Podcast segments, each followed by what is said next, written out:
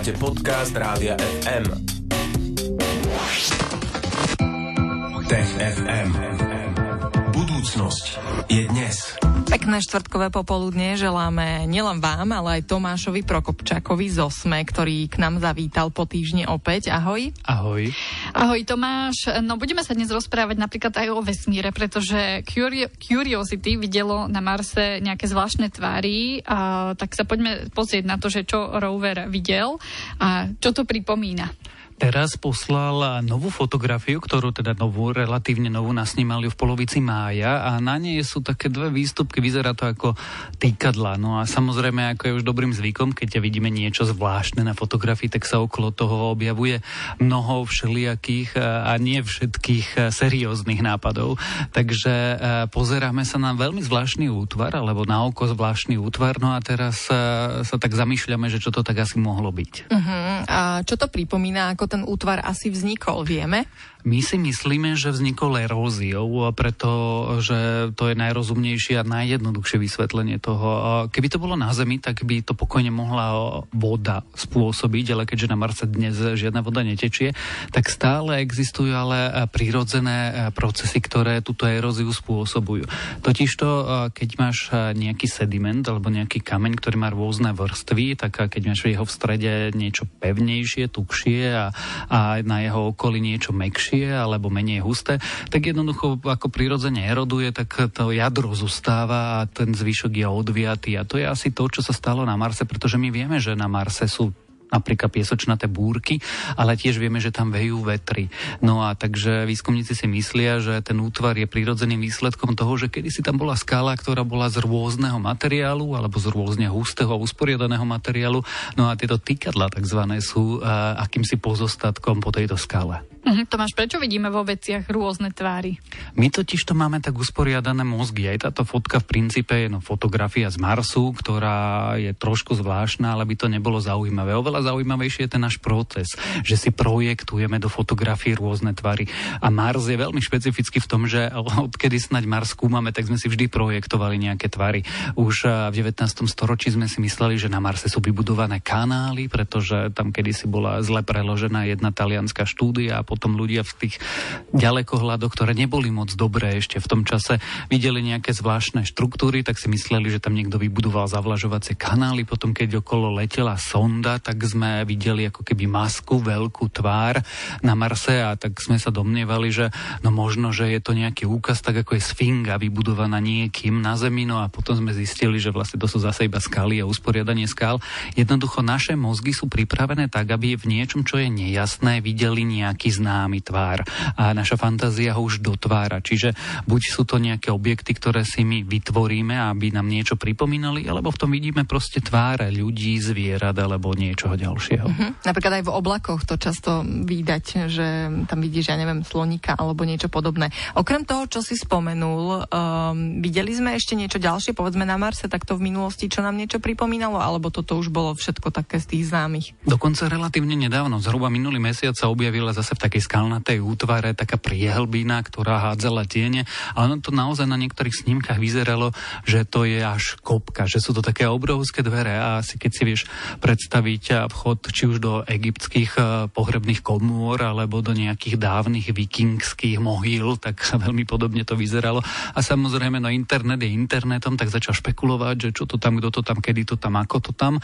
No a samozrejme potom prišli veci, že viete, ale to je iba ako keby záber z diálky, je tak tak to, to hádzalo tieň a keď sa na to pozriete z tohto iného pohľadu, tak to je to isté miesto a to už je úplne nudné. Čiže s Marsom sa spája dlhá a bohatá história takýchto všelijakých vecí, už len preto, že Mars nás fascinuje tisíc ročia a teda od Marsu očakávame všeličo vrátane toho, že donedávna sme ešte teda na Marse očakávali pobehujúcich malých eh, Marťankov.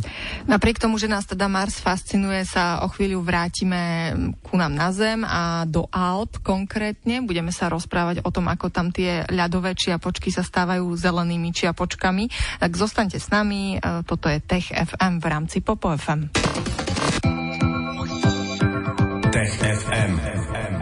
Pekné povoludne všetkým máte naladené Rádio FM a my pokračujeme v našej štvrtkovej rubrike Tech FM spolu s Tomášom Prokopčakom z Osme. Poďme teda do Alp, ako sme slúbili. Ľadové čiapočky Alp sa stávajú zelenými. Čo sa teda deje v Alpách, Tomáš?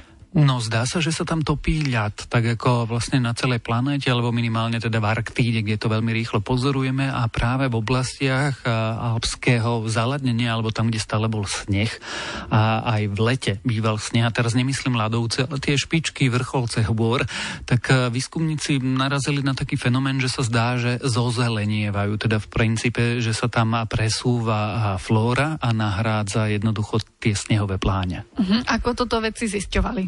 Pozreli sa z vesmíru a využili satelitné zábery od roku 1984, čiže vlastne 40 rokov satelitného snímkovania, ako keby preskúmavali a sledovali, čo sa na tých satelitných záberoch odohráva, ako sa to v čase mení postupne.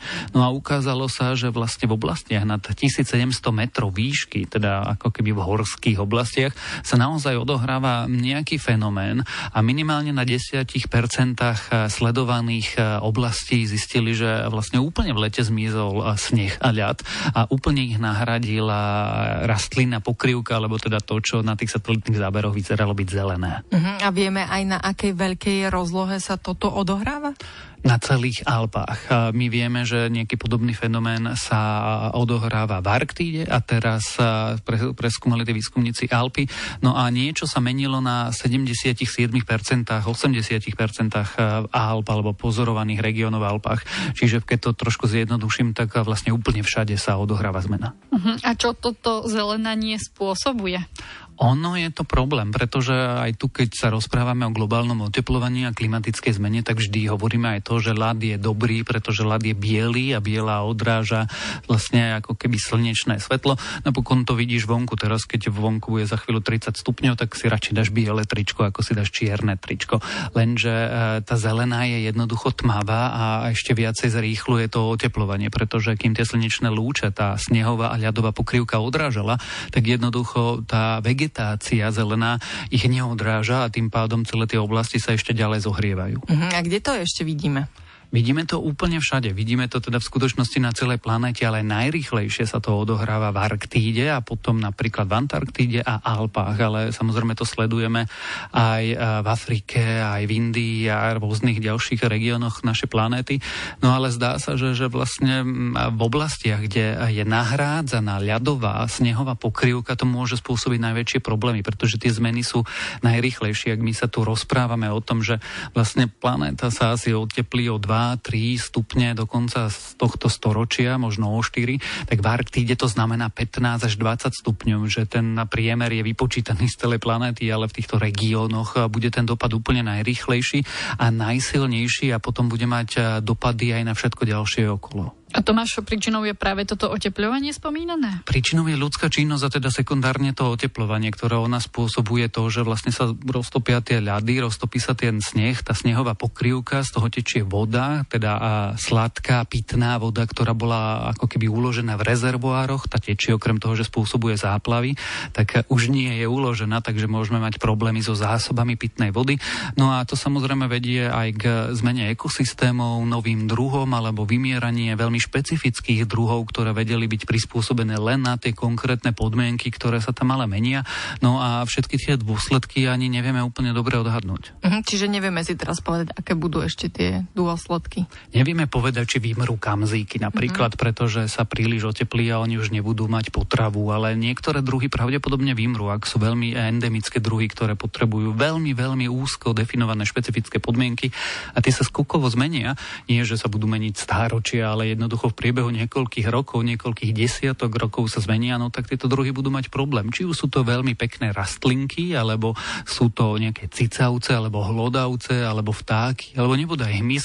Jednoducho tie ekosystémy sa zmenia určite nejakým spôsobom. Mhm, takže aj o zmenách ekosystémov a o zelených Alpách sme sa rozprávali dnes v rámci Tech FM.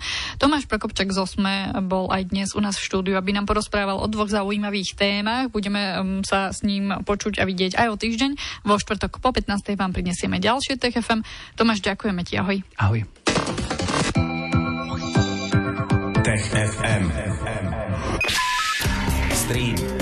Živé vysielanie a playlisty nájdete na www.radiofm.sk.